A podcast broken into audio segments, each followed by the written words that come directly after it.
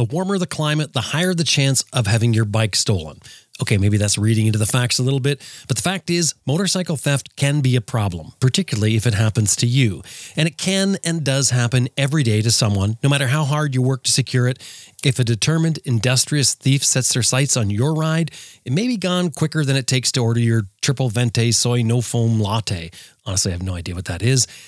When you walk out of Starbucks, though, and you see that empty space where your bike should be, you probably think that the chance of you ever seeing that bike again are, are near zero.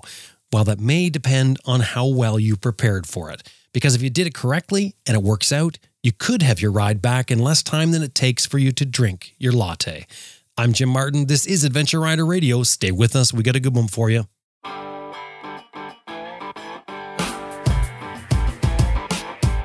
I'm Sam Manicom. Ted Simon. Austin Vince. Simon Pavey. Brian Field. Helge Pedersen. Jocelyn Snow. Charley Boorman. Simon Thomas. Lisa Thomas. Grant Johnson. Jimmy Lewis. Liz Jansen, and you're listening to Adventure Rider Radio.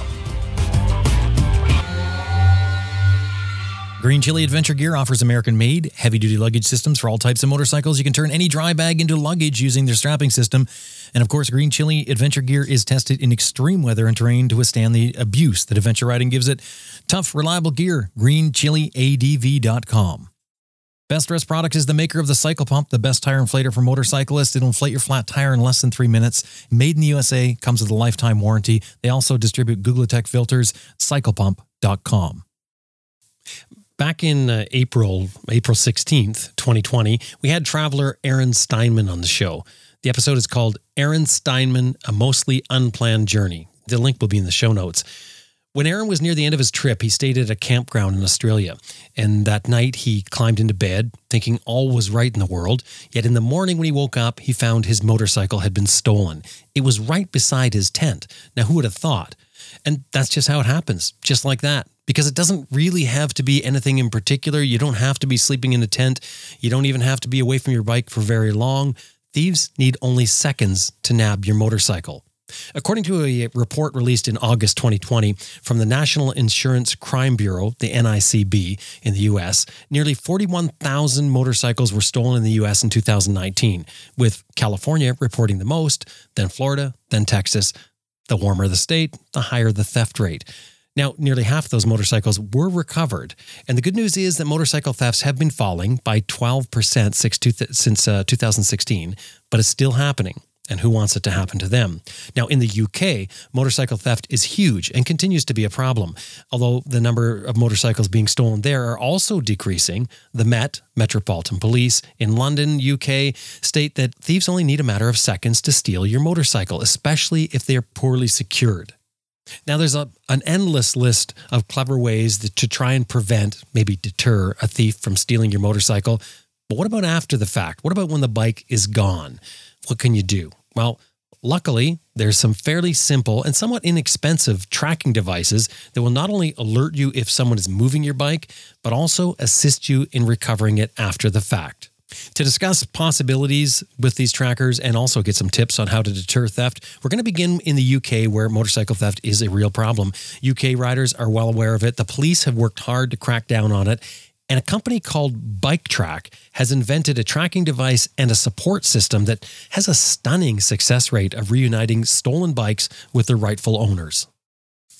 My name is Bill Taylor from a company called BikeTrack based in Milton Keynes, which is just north of London, and we do motorcycle security. Bill, welcome to Adventure Rider Radio. Thank you. I want to start by talking about your office. Can you describe your office? Probably not as grand as one may think. Uh, we're based just outside Silverstone Circuit, where the MotoGP and Formula One's held. About a stone throw away from the circuit itself, and we just have a nice, a nice office um, with great views over fields. To be fair, actually. Well, that's got to be pretty cool, though, to be right beside the racetrack. I mean, there's there's times of the year normally uh, where that would be very exciting.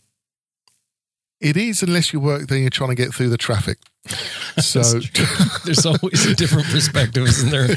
when you put it in that angle, it's a very, you know, it's a wonderful place to go. I've been based there for 18 years now, and my travel to work through the countryside. It's a 30 minute drive. It's beautiful, but when the big events hit town, like Formula One or like the Grand MotoGP, traffic just becomes a nightmare, and uh, you kind of want to work from home.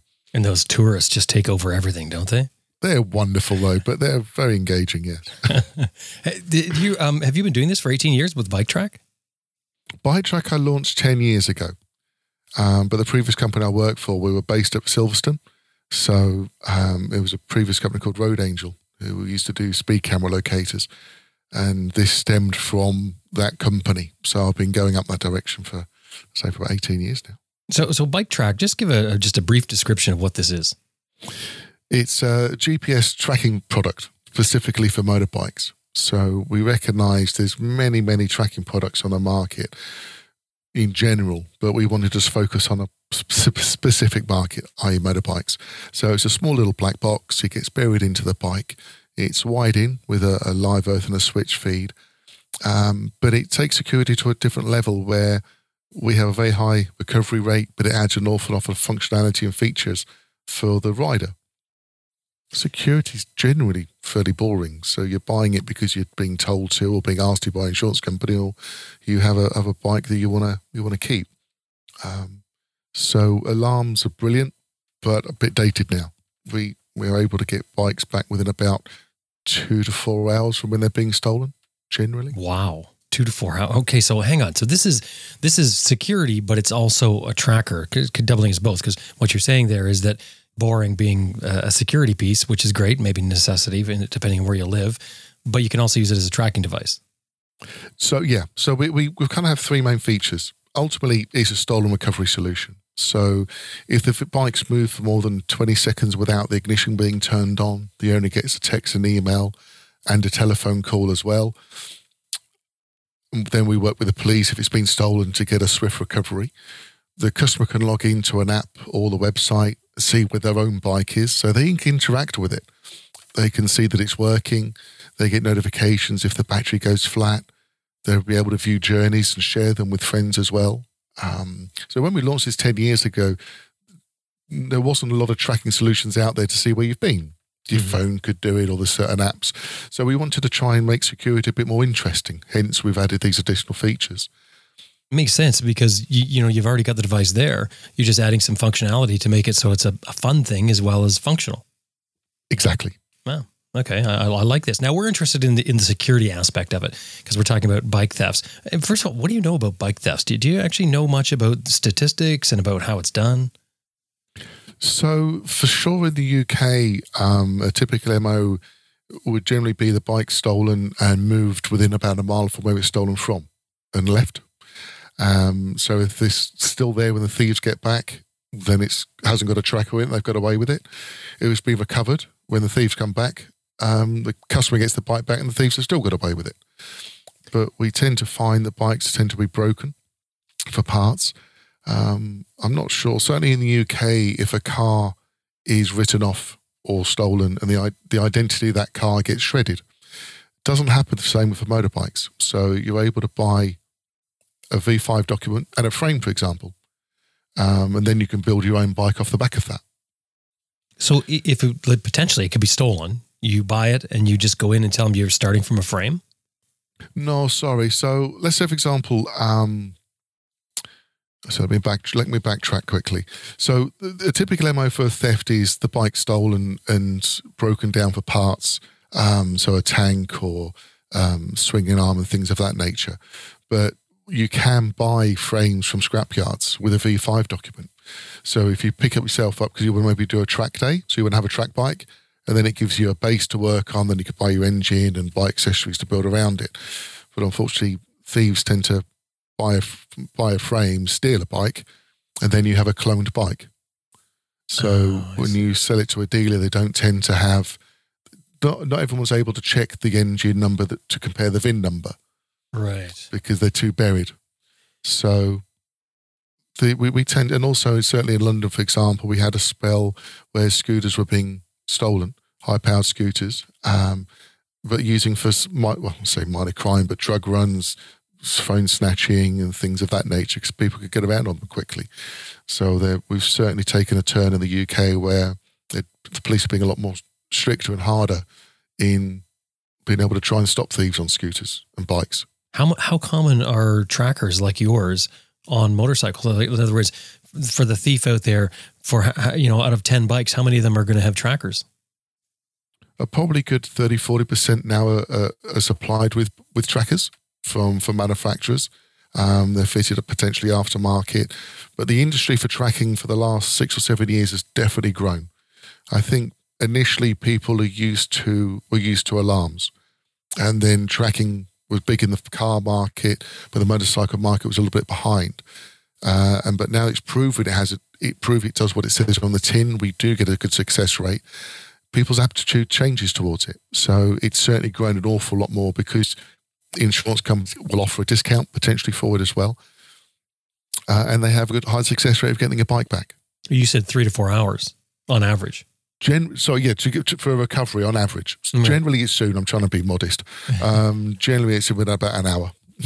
So what, what you're doing is you're seeing the bike being moved, uh, the key in the ignition. This is where the thief, the modus operandi that the, the thief has is that they grab the bike, they ride it somewhere, like you said, a mile away, went over a little over a kilometer, 1.6 kilometers.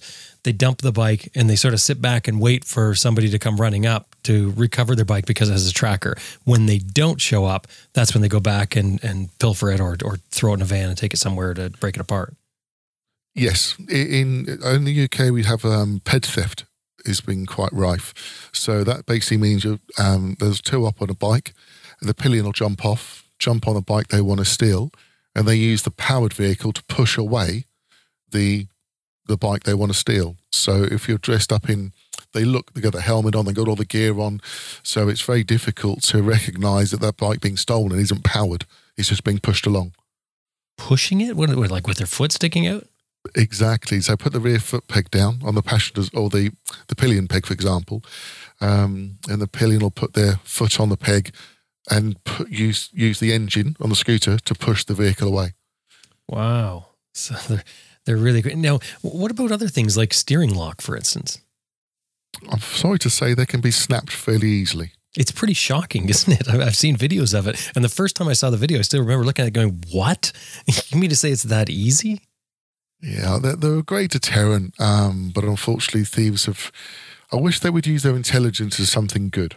They Mm. could do magnificent work. Their but ingenuity. They're, um, very, very much so. Yeah. Um, so they tend to snap the steering lock fairly easily. And we find a lot of customers, because of the nature of the way that the bikes are built and snapping the steering lock, sometimes that can damage the frame.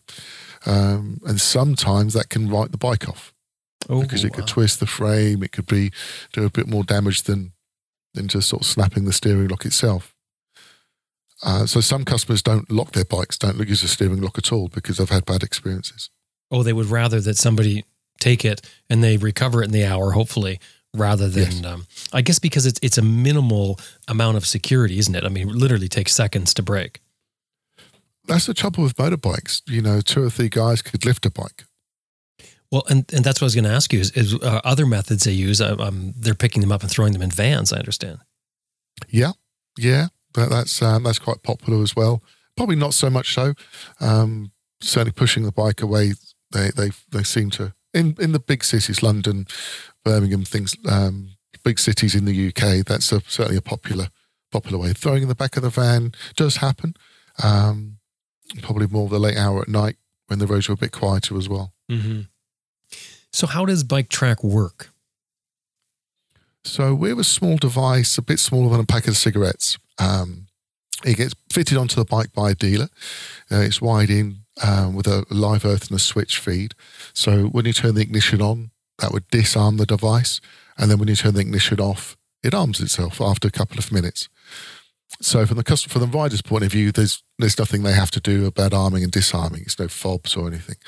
So uh, the bike's moved without the ignition being turned on for more than 20, 25 seconds. The owner will get a text and email. It could be a false alarm because they're wheeling it out the garage or it's been stolen. So at which point our call centre will call them just to verify either way. If it's been stolen, we ask the customer to call the police to get a crime number. And then they'll call our monitoring centre back and the monitoring centre will liaise with the police to give them a, a real-time location. What makes us a little different to some products of the market is lots of different technology that's, that are used in tracking devices. GPS is the main one because that shows you a real-time location. We also use RF, which is also known, uh, which is radio frequency. Um, because bikes are quite small, they can be hidden. So in the back of a van, like you've mentioned, uh, sometimes in a container. Um, we've recovered a bike in a second floor flat in London. My colleague we've covered a Ducati 899. So we're able to use RF to actually locate it down to a meter. So two weeks ago, I was, on a, I was in a container yard, and um, we knew the bike was there, uh, and I had two, over 200 containers, um, and I had to pick one that would allow me to open. So we did it within about half an hour, and got the bike back, and there were some other parts as well in there that looked like they might have been chopped off other bikes. So this is like a radio pr- uh, transmitting from the bike, transmitting this RF signal, which I assume is probably very high frequency to to get through walls and things. And then Yes. you're going around with a receiver and trying to find the signal. That this is a, a hands-on operation, Correct. Yes. right? And so to get that kind of service with that with that RF, is that something the person can do themselves, or is that that obviously takes a special receiver? That's something that's a part of the service we offer. So that when a customer buys one of our devices, there is a an ongoing subscription, and that just covers the full service for the cust- for the rider.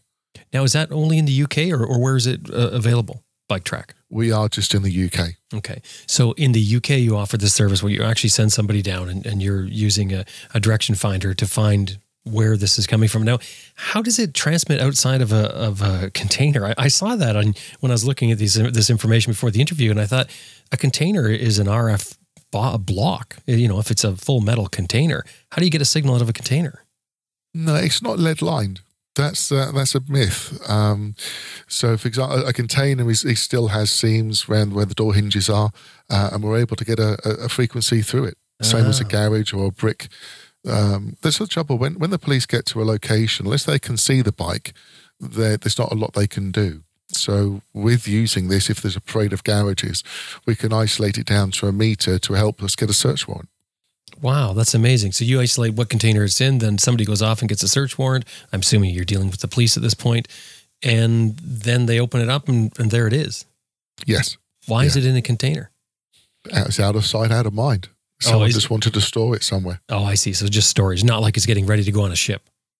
No, no. These we've. I think in ten years we've had, I believe, three bikes leave the UK soil. Uh, one ended up in Lithuania, which we were able to recover. I think the other two ended up in. Oh, one's in Afghan.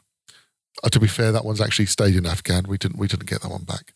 Um, and I think the other one was Italy, which we've recovered as well. What's the percentage of recovery? What can someone expect? The chance. We've got a. We see in ten years we've got a ninety-four percent recovery rate. 94%. That's amazing. So insurance should be just about free at that point then as far as as far as the theft component the insurance company just saying no if you have bike track they have a 94% uh, success rate uh, so we'll only charge you for the 6 it does make a big difference to insurance, but um, I, I, I'm trying to. Education is a big thing for me for learning for, for people to understand that things like insurance, there's so many factors that are taken into account. Um, and although if someone's on a lowest premium because they've got a depending on their bike they have, where they live, their age, there's a lot of different aspects that go into it. Um, it, it does it can get between five and fifteen percent discount off their insurance for sure. Hmm, no it's some sort of savings and and, and what is the uh, subscription cost We offer four different options. Um, so you can buy a year, which is £99, two years at 179 three years at 229 or there's a monthly solution at £9.99. Hmm, well I don't know what you're paying for for motorcycle insurance in the UK but you, know, you could certainly take that off of um, uh, you know that, t- take your discount and use it towards your your monthly uh, fee Very much so, yes. So you've got a you've got a bike protection device with um with Bike Track, and you also have a way to record your journeys and, and share those. And I, I assume this connects to social media, et cetera. And you have an app on your phone. Correct. Technically, you could use our device on a car or a, a trailer, a caravan, or anything you want to, but we just want to specifically aim at one market and be good at that instead of like a scattergun approach where you can use one product for everything. Hmm. I, I'm sure you've thought of this before, but why not just a, a rebrand with a slightly different name for you know the same product for a different industry? To a certain extent, we, we have done that when we changed the features. We have an ATV product for quad bikes. Oh, Um, so we work closely with uh, with all the manufacturers in the UK for ATV quad side by sides. Um, Polaris, for example, fit us to all their equipment in the UK. So we changed the feature set slightly for that as well. So for lone workers, so if you're a farmer, you have staff, you can see where this team is. Um, and again, if it rolls over, if you have an accident, God forbid, uh, the system will alert a manager or someone to let them know they're in trouble. so what about other ways? I mean, I, re- I realized you know this is going to be you know, sort of the I guess the ultimate thing. But what other ways? What other deterrents do you recommend for riders out there to use um, on their motorcycles to prevent or at least mitigate the chance of being stolen, ripped off?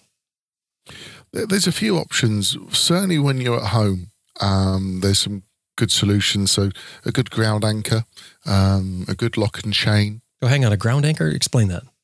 So, ground anchor, um, generally, well, we, we do one which ourselves, which is a drop forged steel um, with a, a hoop, um, and they're normally mounted into the ground. So, it's like an anchor point, if you like. Um, although they're called ground anchors, we actually recommend them going on a wall if possible. Um, so if you do have a chain, you're able to use it as an anchor point. If it's raised off the floor, then it, it's harder to cut. So if it's on the floor, you can put your foot on it. You can use angle grind or uh, uh, uh, bolt croppers. But if it's raised, it makes it harder to cut. Um, Oh, that's interesting. So these are these are things that you, you're only going to do this in your own place. You're going to concrete this thing into the ground, particularly if it's raised above the ground, which is a bit of a hazard for anything else. It has to be in a spot where you're just going to park the bike. That's the key. That's that's the only challenge. Yes. So maybe in the corner of a garage or wherever you can park, and you can park. You're going to park frequently. Um, I say generally having it wall mounted. You do get some that are raised already. Um, you can get them made like that, but these are normally bolted into the wall.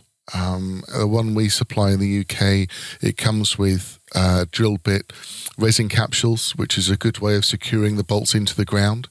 And then you can get little ball bearings that tap into the top of the bolt so you can't undo them, just to make it a bit more secure. Right. So it's a, it's a Torx fitting or something like that, uh, internal cap screw, and then you drive something in there permanently to make it so you can't take them out.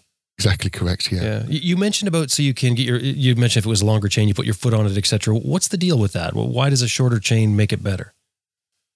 Well, the, the chain, not so much a shorter chain, sorry, it was more just an elevated chain um, because it's harder to cut. Again, the length, it gives them less less purchase or less area to play with, if you like. Um, we also recommend, if you can, putting a chain through your back wheel. Um, because you, sometimes with front wheels, you can take the um, bolt out in the middle and the wheel comes out. So they occasionally, we've known it in the past, um, thieves can bring a spare wheel, literally, um, take out the front wheel because the chain's only gone through the wheel itself, unhook the bike, literally, just take the bolt out, put a new wheel on, and off they go. So going through the rear wheel, that's a lot harder to do. Uh, and using disc, lock, disc locks as well, they're very good. But disc, you always just think of the front brake disc, but put them through the rear sprocket if you have one. My bike's a uh, uh, shaft driven, but if you put them through the rear sprocket, it's a lot harder to to take out and be attacked to. I like that. Okay, so instead of not the rear disc, the rear sprocket itself. So you can't Yes. even push this thing down the road, or yeah, no, I, I like that.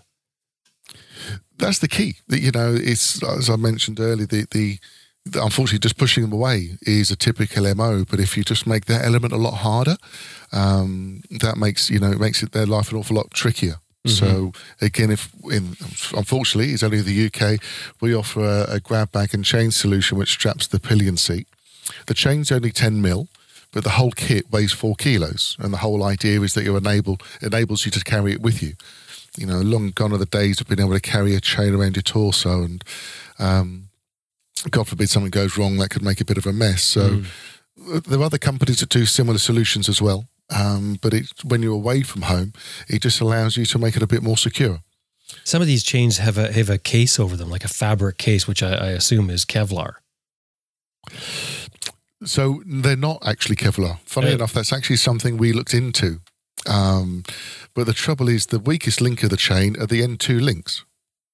Of course. Yeah, it's funny. So- Things like that can look so good. And, and if you're not into, you know, understanding exactly how, how thieves are working, it's like those ones that you put in the car on the steering wheel. And, you know, there's these big clubs. And, and I remember they were very big at one point, And then all of a sudden you realize that once the word gets out, they just take a hacksaw out of the steering wheel, pop it out, throw it on the ground. It takes them seconds, really. Like, you know, 30 seconds sort of thing, 20 seconds. I think so. Too. A lot of things. Look, things have moved on. You know, again, we don't so we don't specialize in cars, but you know, with cars becoming more keyless now, there's an awful lot of technology that they're cloning the keys. So you know that sometimes the old-fashioned um, steering wheel lock and things like that are probably better nowadays than they were 20 years ago. Oh, I see. Yeah, because I, I understand that because of the wireless keying, people are walking away pressing their key locks and, and people are intercepting that signal. Exactly, and they're also using equipment so they can stand. You know, most people tend to leave their keys at, you know, on a hook near the front door, um, so they use a transmitter by the front door to enhance the signal from the key to close the key. Yeah, now that is bizarre. So so what happens there is the thief comes up with this piece of equipment to your door. You're inside the house. You don't even you don't even know they're there. They come to the door. They scan it. Uh, they somehow get the the code, the electronic identification from it. Then they go out and steal your car, and it's gone right while you're sitting at home. Yeah. Never touched your key. Although motorbikes are keyless, again, but, but very few motorbikes are stolen with a key. Very, very few. You know, a typical MO is they just push it away or they lift it. Um, so, you know, it's that, that kind of technology for the motorbike thief is a little bit behind, shall we say, the car thief. Well, that's nice to know. In this case, it's nice to know. A long way behind. So what else? uh, cover it as well. Um, we've experienced that if they just don't know what they're looking at, you know, that sometimes they could be spooked by uh, lights, but if it's covered up, they just tend to bike, drive past. Mm-hmm. Not all the time, but it helps. You know, it, out of sight, out of mind in a way again. So if you can put a lock, a cover over it with a lock on the, on the front or rear wheel, you know, then it just gives them less chance to to be nosy. Yeah, and that's a piece of advice we often hear for people traveling as well. Take a, any sort of cover with you. Junkie cover is a better one, and that way when you go in somewhere, park your bike, you throw the cover on it, and just the fact that it's out you know uh, they can't see it, that they're not sort of caught by oh what's that uh, fastened to your bike, etc. It's just a little um, little another little layer that they have to go through. And so if there's another bike down the way that's easier to get at, they'd probably go to that one or, or anything else that's easier to get at if it's just a common thief. Yes. We work quite closely in the UK with a company called Data Tag. Um, they tend to they're a more marking solution as well. And the two our tracking product and their product worked well.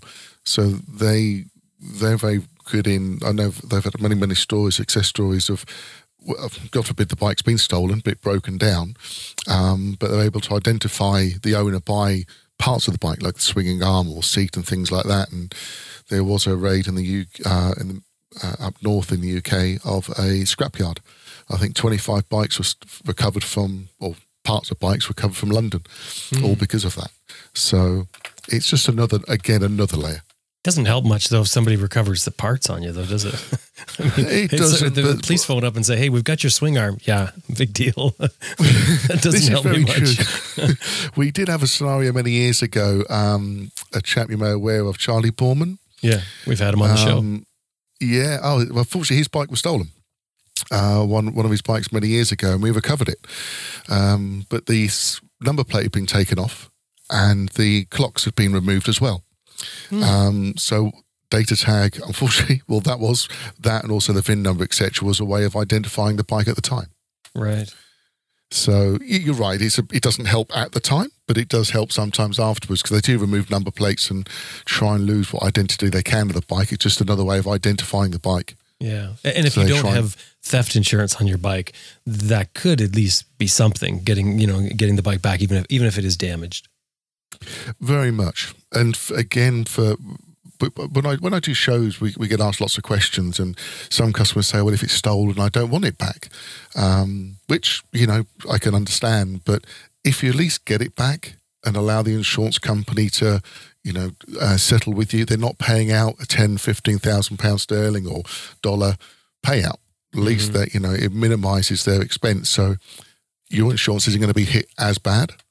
The other thing with that is that, that you're sort of perpetuating the whole industry if you sort of allow it to be stolen. You don't say, well, forget it. If it's stolen, you know, don't worry about it. Just the act that they'll get tracked down and they may get caught with this thing, being that they have a tracker on it, I think does something to at least, you know, sort of hem the industry in a little bit. And when I say industry, I mean the theft industry. Very much it does. It's a much it's a much better way, a much more effective way of of honing in on, on thieves. Mm-hmm. You know, we do get results, we do get thefts more, much more so now than several years ago because the technology just wasn't there. Any other tips on on uh, on on keeping the bike safe? Uh, that's pretty much it, I think. Um, you just use the rear wheel where you can with a chain, lock and chain. It's it's just a lot harder. Now, I, I was going to ask about that because you, you mentioned uh, you know chaining it up and chaining it to a, a ground anchor, etc. What are the methods that the thieves are using? What are the these common methods they're using to steal the bike? If it's got a lock and chain on it, um, they tend to use an angle grinder. Mm. So they were able just to cut through the chain fairly swiftly. I have recovered a BMW with the front disc actually cut where the disc lock was. Oh wow! So they actually cut two slices in the disc itself, slot the disc lock out and wheel it away. That tends to be the MO. That they just um, very rarely are they brazen enough to hijack the bike, so to speak, at a set of lights. It has happened. One of my customers um, squirted with uh, acid that thankfully went over his jacket, um, but we got the bike back within half an hour. So, but generally, it's parked. It's stolen from where it's parked. Hmm And and I've also read that um, with with thieves, uh, they'll never keep the bike with them. You know, so if they're if they're stealing the bikes, they're setting them somewhere else. They're they're hiding them. And you mentioned that as well. Like at least to begin with, to see if it's being tracked, they'll dump it somewhere. But even afterwards, it's not like they're going to take it to their home in in most uh, instances. You'd be surprised. Oh, really? You'll be surprised what some people do. they, they, they, yeah, they're, they're, they're not always the sharpest, uh, sharpest cookie in the book, shall we say? But um, they, we have had them at homes and uh, and confronting parents, things like that. But not very often. They do just tend to leave them in workshops or take them to workshops, say sorry, or body shops or scrapyards. Uh, now, are you a rider as well? Yes, yes, I am. Have you ever had your bike stolen? Thankfully, not. No, never had to deal with that. No, But you must have a lot of people very grateful to you when, when they get their bike back. We, we've we've done well over the years. We've had a, so we've had a high success rate, which has been very very flattering when we see customers at shows. Customers just like to walk up and thank us for for their service, or we've been able to get their bike back. Yeah, I think that's pretty amazing. Well, I, I do appreciate your time. Thank you very much. And it's a shame that it's not available in North America because I think it would be very popular here. So, you know, if you ever get the inkling to come over here, I think it'd be a good idea. Very, I agree with you. I agree. Thanks, Bill. Thanks for your time.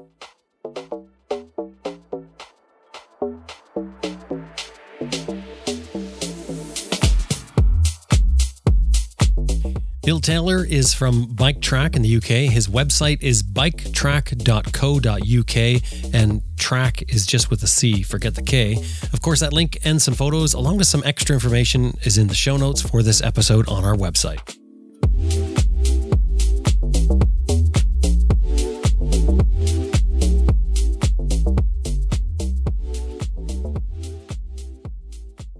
Just two little metal buttons can make all the difference between fatigue and comfort for us riders.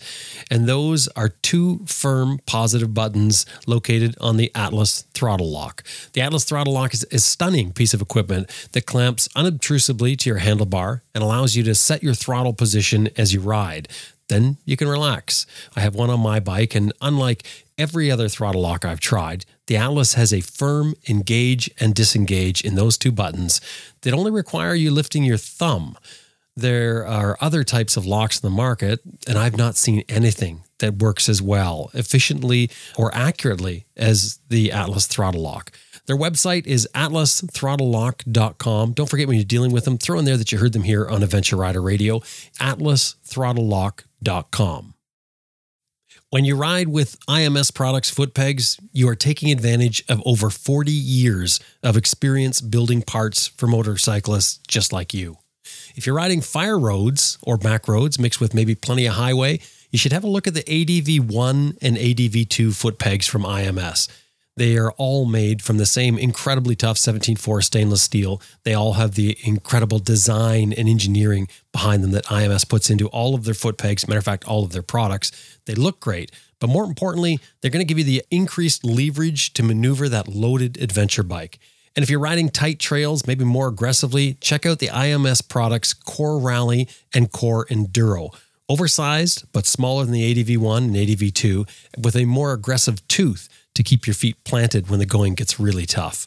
IMSproducts.com is the website. Anytime you're dealing with them, throw in there that you heard them here on Adventure Rider Radio.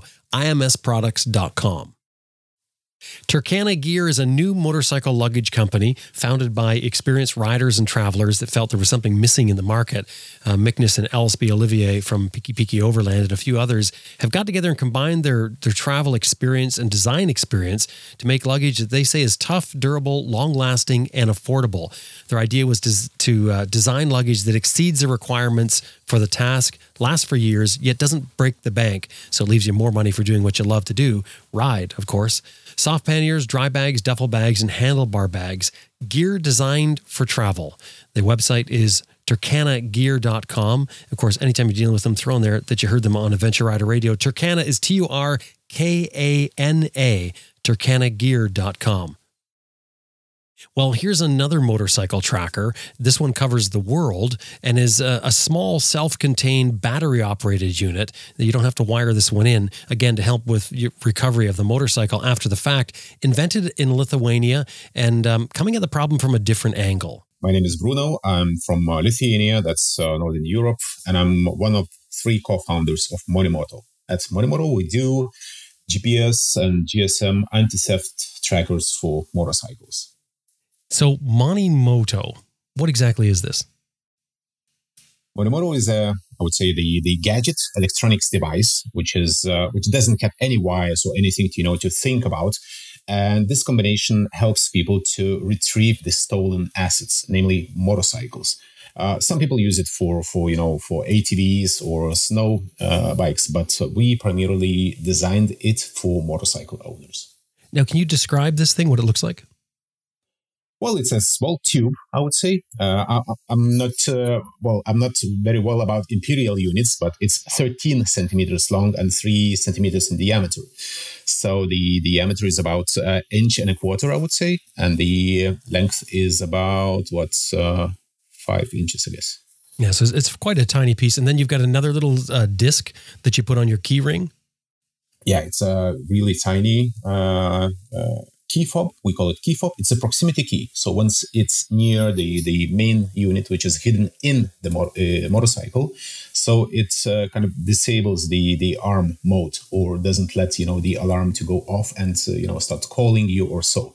Because you know we designed it actually this key fob to to be part of the system because we when we were testing you know other competitor devices it, it's kind of you know irritating when you start driving you know motorcycle and you get calls you know in the in the pocket or you get some notifications coming into your pocket even though you are driving the motorcycle yourself so we said okay there should be some way to disarm you know the system automatically or arm it automatically so this is how we came up with this uh, proximity key uh, well thing so, in, in basic terms, here we're, we're, talking about this small cylindrical tube that you hide on your bike somewhere under the seat, wherever you can find a spot for it. I assume that this thing is waterproof. Yeah, it is. It's it's not like waterproof. It's uh, I would say splash proof. Or it okay. Yeah, yeah. So so this tube you hide it on your bike somewhere. You've got the key fob that you keep on your on your key ring.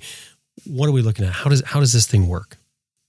So uh, you know the the device which is uh, hidden inside of a motorcycle is actually uh, well sleeping all the time because you know we are powering the device solely on batteries. So, and these batteries are up for a year or so. So we have to save the energy as, as well as we can. And, uh, uh, you know, just a very tiny part of the system is always uh, alive and it's checking the motion and the vibration and all the other, you know, sensors. And when it's moving, so the uh, the device is waking up yet another subsystem and says, "Okay, is my owner nearby?" So it's looking for this you know proximity key key fob. So and uh, you know if the key is around so the system says okay the owner is near and we could go uh, we can go back to sleep again. And you know this is the the owner is well moving the motorcycle or so. And if the key fob is not found around, so that essentially means that uh, uh the device is waking up. It's waking up all the uh, you know GPS system, the GSM system, and it starts you know tracing down the location where it's at and, and so on. So then it becomes a regular GPS tracker. Which means that so it detects that the owner isn't around and somebody's Yes. trying to pick up the bike. What does it do? Uh, first, uh, you know, the when we were designing this, uh, you know, system, we found out that the fastest, you know, thing to do because the time is crucial in, in, in case of theft. So the fastest thing to do is to make a call. So we are initiating a call from the device itself, from Monimoto to directly to the owner's uh, cell. So it's it's an empty call. It doesn't say anything, but the this is you know designed to get your attention. Uh, so that's uh, phase number one.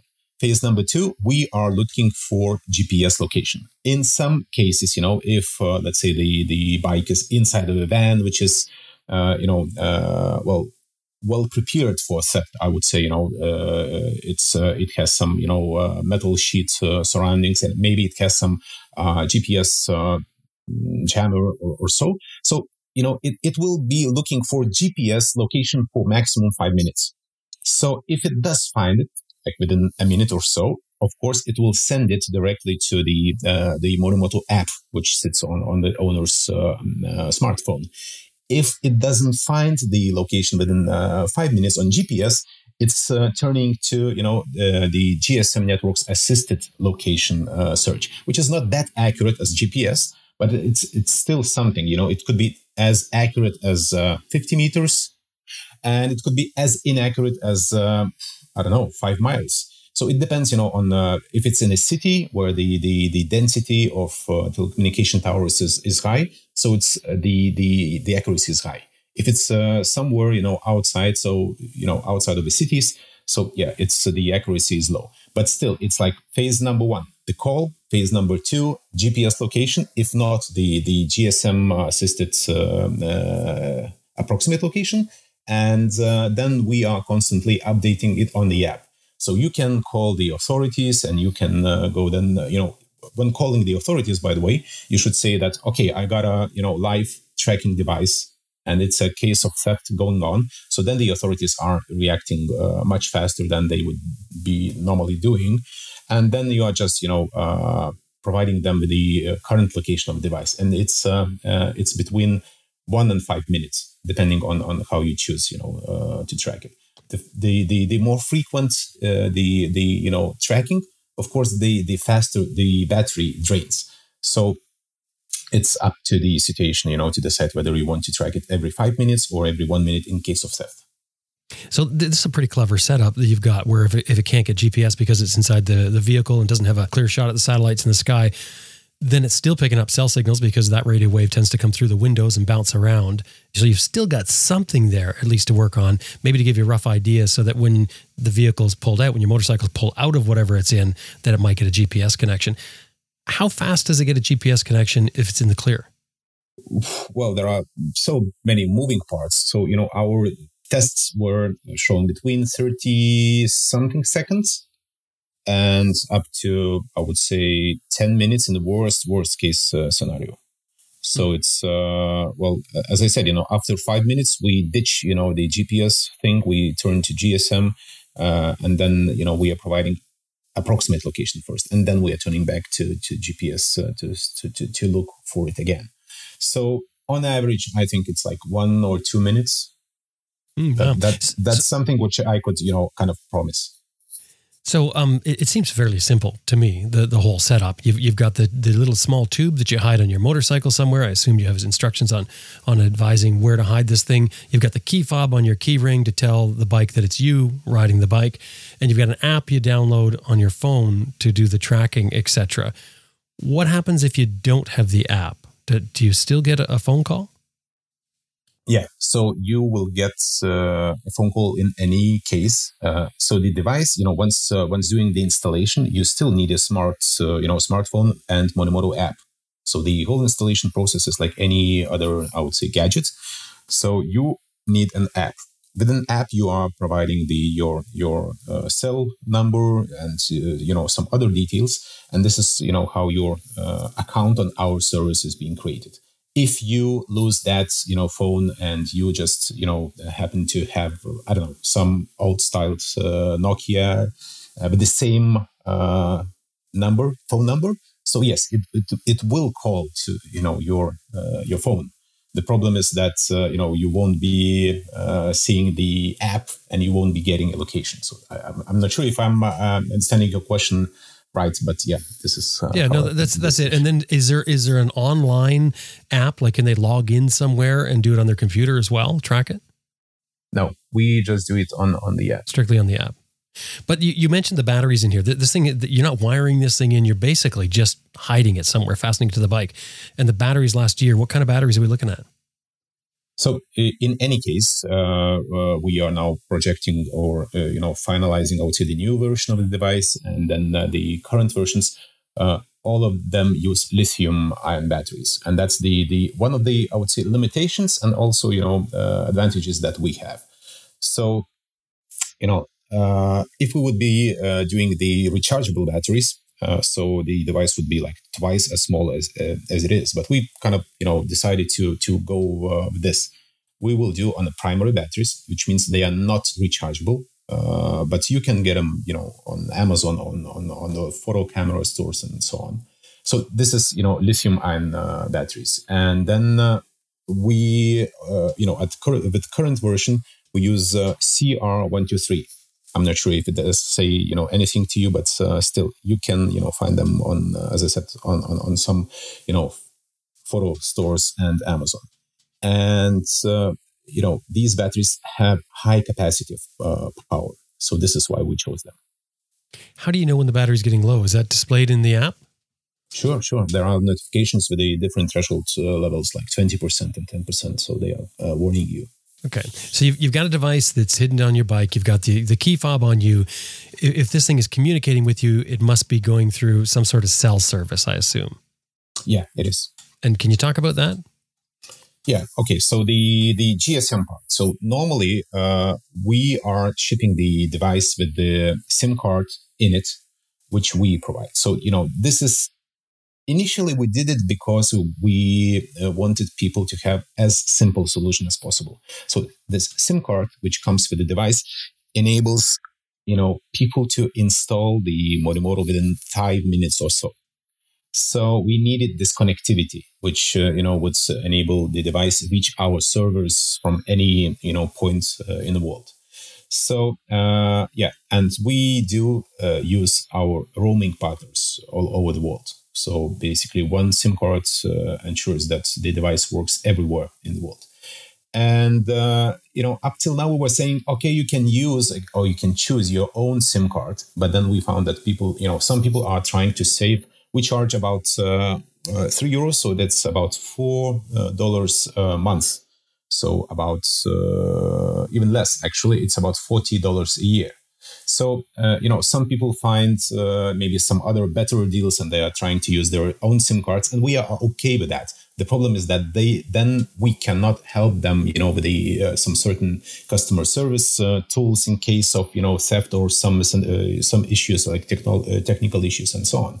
And we said, okay, our like best combination that we could, you know, make is provide our own SIM cards and then you know make everything on customer support level on, on you know product design level and pricing as well in a way that people don't have any motivation to you know to remove our sim card which uh, you know then enables us to provide even more value for them.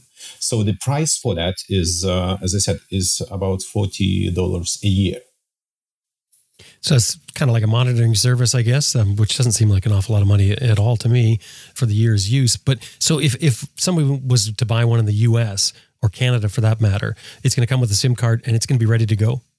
Yes. So currently we do sell in US. We don't sell to Mexico or Canada. In Canada, there are, uh, you know, these permanent roaming restrictions by law. And uh, we are now working on uh, on it, you know, to to uh, to have a local Canadian uh, uh, telecom partner to to you know to to be able to offer it because you know otherwise any uh, just for information any device which is not uh, like local for uh, at Canadian mobile networks it will be banned within three to six months of usage. So the the networks are just banning the whole device uh, you know, number, and then you cannot do anything. So initially two years ago we were selling to Canada. Now we are not because we are looking for for technological solution how to you know uh, to avoid this kind of issue. And of, as of Mex- Mexico, we were having some pricing issues because the the uh, connectivity was so you know costly in, in Mexico. We decided to you know to stop shipping to our devices to Mexico, and we are about to fix that uh, you know this summer. You just mentioned that in Canada, you're talking about the SIM cards being um, cut off if they're not used. Is, is, that if they're even if they're sitting there, um, like on the network? I'm, I'm I'm not really sure how the whole system works, but I mean, usually when you get a phone, you activate your phone, you pay your monthly fee, and that stops it from getting shut off. But if you stop paying your fee, like if it was a it was a prepaid phone, you stop paying your fee, you leave it sit, and then that SIM card ends up be going going dormant after a certain period of time. Why would that happen with yours when it's still active? The the Canadian stuff is a bit uh, you know complex uh, stuff.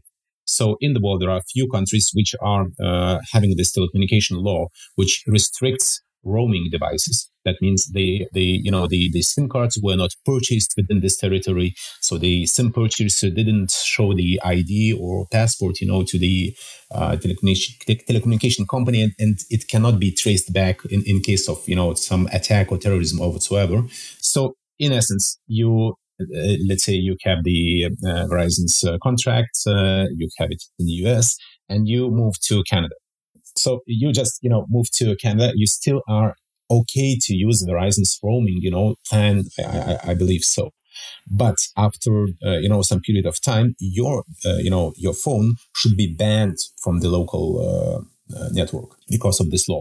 Oh, wow. I didn't know that. It's, it's you know crazy because I, I, I heard that uh, Verizon and of course AT and T they are working on you know how to to solve this you know maybe to to to provide some user data to, uh, to make sure that you know the, the law is not infringed. But you know it's it, it's crazy, but it's like this, and we are now uh, building the solution for Canada. Yeah.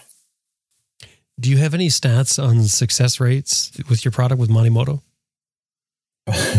well, you know, it, it, it depends, you know, on, on what is uh, success here. So as of, uh, you know, the cases, uh, theft cases or or, or, or, successful retrieval cases, I think we have them above uh, 20. Most of them coming from UK, a couple in US, a bit more in France, and uh, you know one or two in every uh, like uh, other bigger country we have. It's uh, Netherlands and so on. We have, uh, I believe, one or two unsolved cases, and they both actually are in the same category the device was inside of a motorcycle, but it wasn't installed. So this is like the the the you know the worst part of our uh, job actually. What do you mean not installed? Meaning the person just you know unboxed, unpacked the the Monimoto device and uh, didn't even you know uh, download the Monimoto app. Just threw it into the oh. motorcycle and said, okay, oh. he or she. Then they were hoping it it works you know well. Right. So I see. We can't expect that. So, but you've so you've had success rates. I mean, uh, you've had success. Rather, people have had their bike stolen, and they've managed to track it with the app, and then get their bike back. Wow. In some cases, they got more bikes than they lost. it, it's like, well, you know, in, in UK we had a case when when the you know the the motorcycle owner was very persistent. So police were uh, like saying, okay, we don't have any uh, anyone you know to come uh, to you within uh, like a few hours time, and he was like, okay, I'm going to you know trace back by my car. Uh, you know, keeping some distance, and then I'm, I'm, I'm I will keep you know on informing you. So in the end, uh, this person managed to to you know wait for police for a few hours, and then when they got to this uh, uh, garage, they found I don't know seven motorcycles in it or so, and they all of them were stolen. so that that was the you know the the really uh, nice story. You know, the ending was nice. Yeah, yeah. You you were talking about the difference between trackers that people are often used to, like if they had a spot tracker or if you had an inReach or something like that. It's often you know it's sending out whatever your intervals are, you know, seconds, minutes, whatever it is, and your device doesn't do that. Your device waits until it gets the indication that it's being stolen, meaning that it senses movement and the key fob is not there. At that point, that's when it starts pinging. So it, when when it starts pinging, how long can it last for? Now I know this is going to depend on whether you just put it in with that fresh battery, but um, do you have an, an average case use? I mean, is, is it going to transmit for two weeks, or or is it just a day, or how does it work? First of all, Jim, thanks for putting it all together. I'm not a native English speaker, so you put everything so neat and you know uh, nice together. So yeah, uh, there is no straight answer for that. As you said, it's it depends on the initial, you know, uh, initial, uh, you know, capacity of batteries. You know, it, when it starts, so it can be already on fifty percent level or so. So, but just to give you an idea, uh, and it's purely mathematical, uh, you know, uh, calculation that it should be about forty-eight hours, and that's uh, again theoretical calculations based on on you know math could be as long as uh, 70 something hours could be 36 hours. But here is the thing you know we are not wasting energy. And you know the the whole i would say uh, success that we had is based on on gathering you know the the exact use cases and and building the algorithms uh, on, on on them. So let's say your bike got stolen. So the thing is that it's not about to move for the next 48 hours nonstop right? Mm-hmm. You so mean when somebody steals it, they get it back to wherever they're going to? You mean? Well, you know, it's it's gonna be stopping uh, somewhere at some garage. Maybe it will be dropped somewhere, like uh, you know, uh, I don't know, a few miles away from the uh, point of uh, you know theft. Mm-hmm. So we are not wasting energy when it's uh, stopped. So you know, you have the last you know GPS location or GSM approximate location of the thing. And then if it's not moving, so we are going to standby uh, alarm mode, which oh. says, okay, hi, I'm stopped, and I'll be pinging you back within like 30 minutes, uh, you know, or so. And I'm now going back to sleep. So this is, you know, how we save the energy, uh, the power. So I have a friend of mine who is traveling in Europe a lot, and he's, uh, you know, playing this thing. He's buying a bunch of batteries and when when he's going to let's say Italy to do you know the the mountain rides, so he's uh, uh, inserting Monimoto into his bike and not you know leaving the the proximity key around. So in essence, what it means, he's tracking how the uh, motorcycle is, is you know traveling to Italy from uh, from north of Europe. So it's about I would say two to well in, in miles that about one and a half thousand miles, I believe. So and it takes about uh, two days to travel. So, but you know, the batteries are fully on, not not fully, but they are still on when they reach Italy because you know the truck driver he stops at some, you know, uh, he makes like two or three stops, I believe, you know, to to to rest and then to to to sleep. So during these, uh, you know, prolonged uh, uh, stops, the device is uh, sleeping as well. So it's saving battery as well. And uh, you know, this is how we can expect it to be not uh, hours or days. We could you know do it like weeks or even months in this case. And the the most common scenario uh, in, in in theft is, uh, as I said, it's like uh, you know, one way is to to search around within the radius of like 10 miles. It will be most likely, you know, dropped somewhere with the battery, main battery cut off, and uh, then the thieves are just monitoring if it's uh, there, if it's not uh, having any trackers or so, and it, they are living in that place for like two weeks or or, or a bit more, and um, the other other thing is like disassembling immediately so that's uh, something which is like uh, well this is something that we cannot uh, guarantee to take care about so if it's like professionals i guess no one can help but that's that's pretty ingenious. I, I, like that. So it doesn't waste his time transmitting at the same spot, saying "I'm still here, I'm still here, I'm still here." It's saving the battery for if it gets moved again. So um, even if somebody takes it apart, I mean, if it goes to a chop shop or something, that's going to be your last location. You're going to see that's where it went and there's your chance at, at getting it back. I mean, yeah. Yeah, exactly. Wow. Well done. I mean, that uh, that sounds like uh, quite the device. And and there's a lot that goes into this in, in the background. I mean, you- when you look at it, you think, oh, that seems pretty simple. It transmits a, a GPS location by satellite. But but speaking to you now, you realize just how many variables there are to, to be concerned with, not to mention the obvious ones like battery life um, and all that sort of thing. So that's um, that's very interesting. Bruno, thank you very much. I really appreciate you taking your time and explaining Monimoto. Thanks, Jim, for uh, having me here on your show, and I'm really appreciate like you put it all together, as I said, and uh, you know, thanks for uh, helping me to to to communicate, you know, our own product to the world. My pleasure. Bruno Rimkunis is one of the three founders of Monimoto in Lithuania. Their website is monimoto.com. And of course, that link, along with some photos and more information, is in the show notes for this episode on our website, adventureriderradio.com.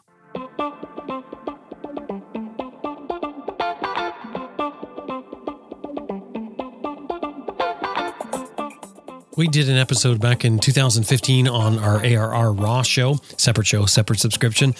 The episode was called Motorcycle and Gear Security for Travel. It was back in November 2015, where we discussed a, a bunch of different ways to prevent theft while traveling.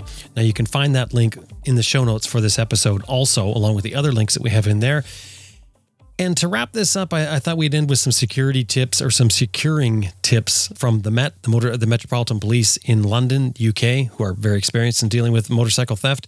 They recommend things like the disc lock, which Bill Taylor mentioned earlier, uh, a grip lock, which secures the brake and throttle controls, a D lock used on the front wheel, which is a, a large lock used in the front wheel, a chain put through the back wheel. Um, as Bill Taylor mentioned, uh, locking that front wheel can be problematic because it can be easily removed, and even have a, uh, a thief can even show up with the wheel to match your bike or some wheel that will fit your bike. Remove the ignition keys. Obviously, use a steering lock. You can mark your bike. There's a there's apparently there's a system with a, a tiny micro dot, like a, about the size of a grain of sand, that has a personal uh, identifier on it, and you can't really see these with your eyes. You need a magnifying glass, or you can see them with uh, UV light.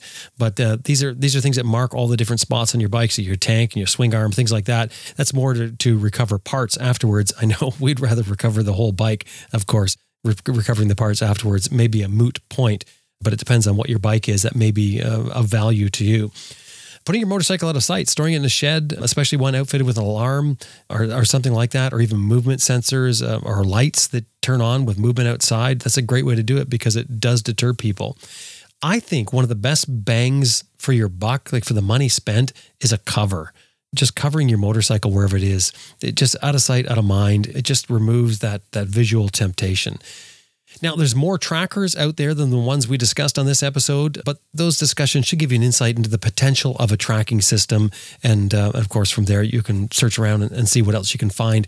I would recommend going with a proper tracking system, though, rather than just one of these ones that you can buy. Apparently, there's a lot of them you can buy online that you track yourself. I think you'll get a lot more respect from the police, and that's what I've been told as well by using a, a proper system and maybe even having the company deal with the police with you. So that may help out.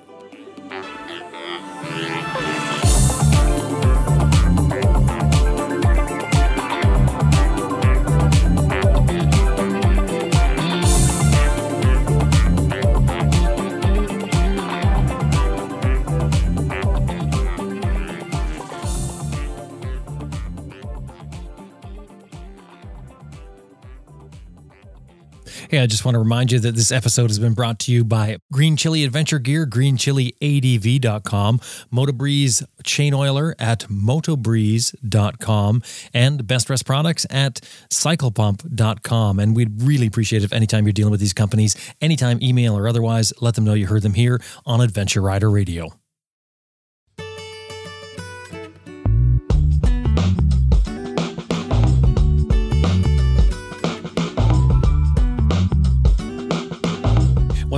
Wraps up another episode of Adventure Rider Radio, and we sure hope you enjoyed listening to it as much as we did making it. Special thanks to our producer, Elizabeth Martin, and to you, the listener. Thank you very much for being a part of this. Hey, we need your support if you're not doing it already. The show is built on a model of advertising and listener support to make the whole thing work. Drop by our website, adventureriderradio.com, and click on support. Well, now it's time to get out there and ride your bike if you can. My name is Jim Martin. Thank you very much for listening. I'll talk to you next week.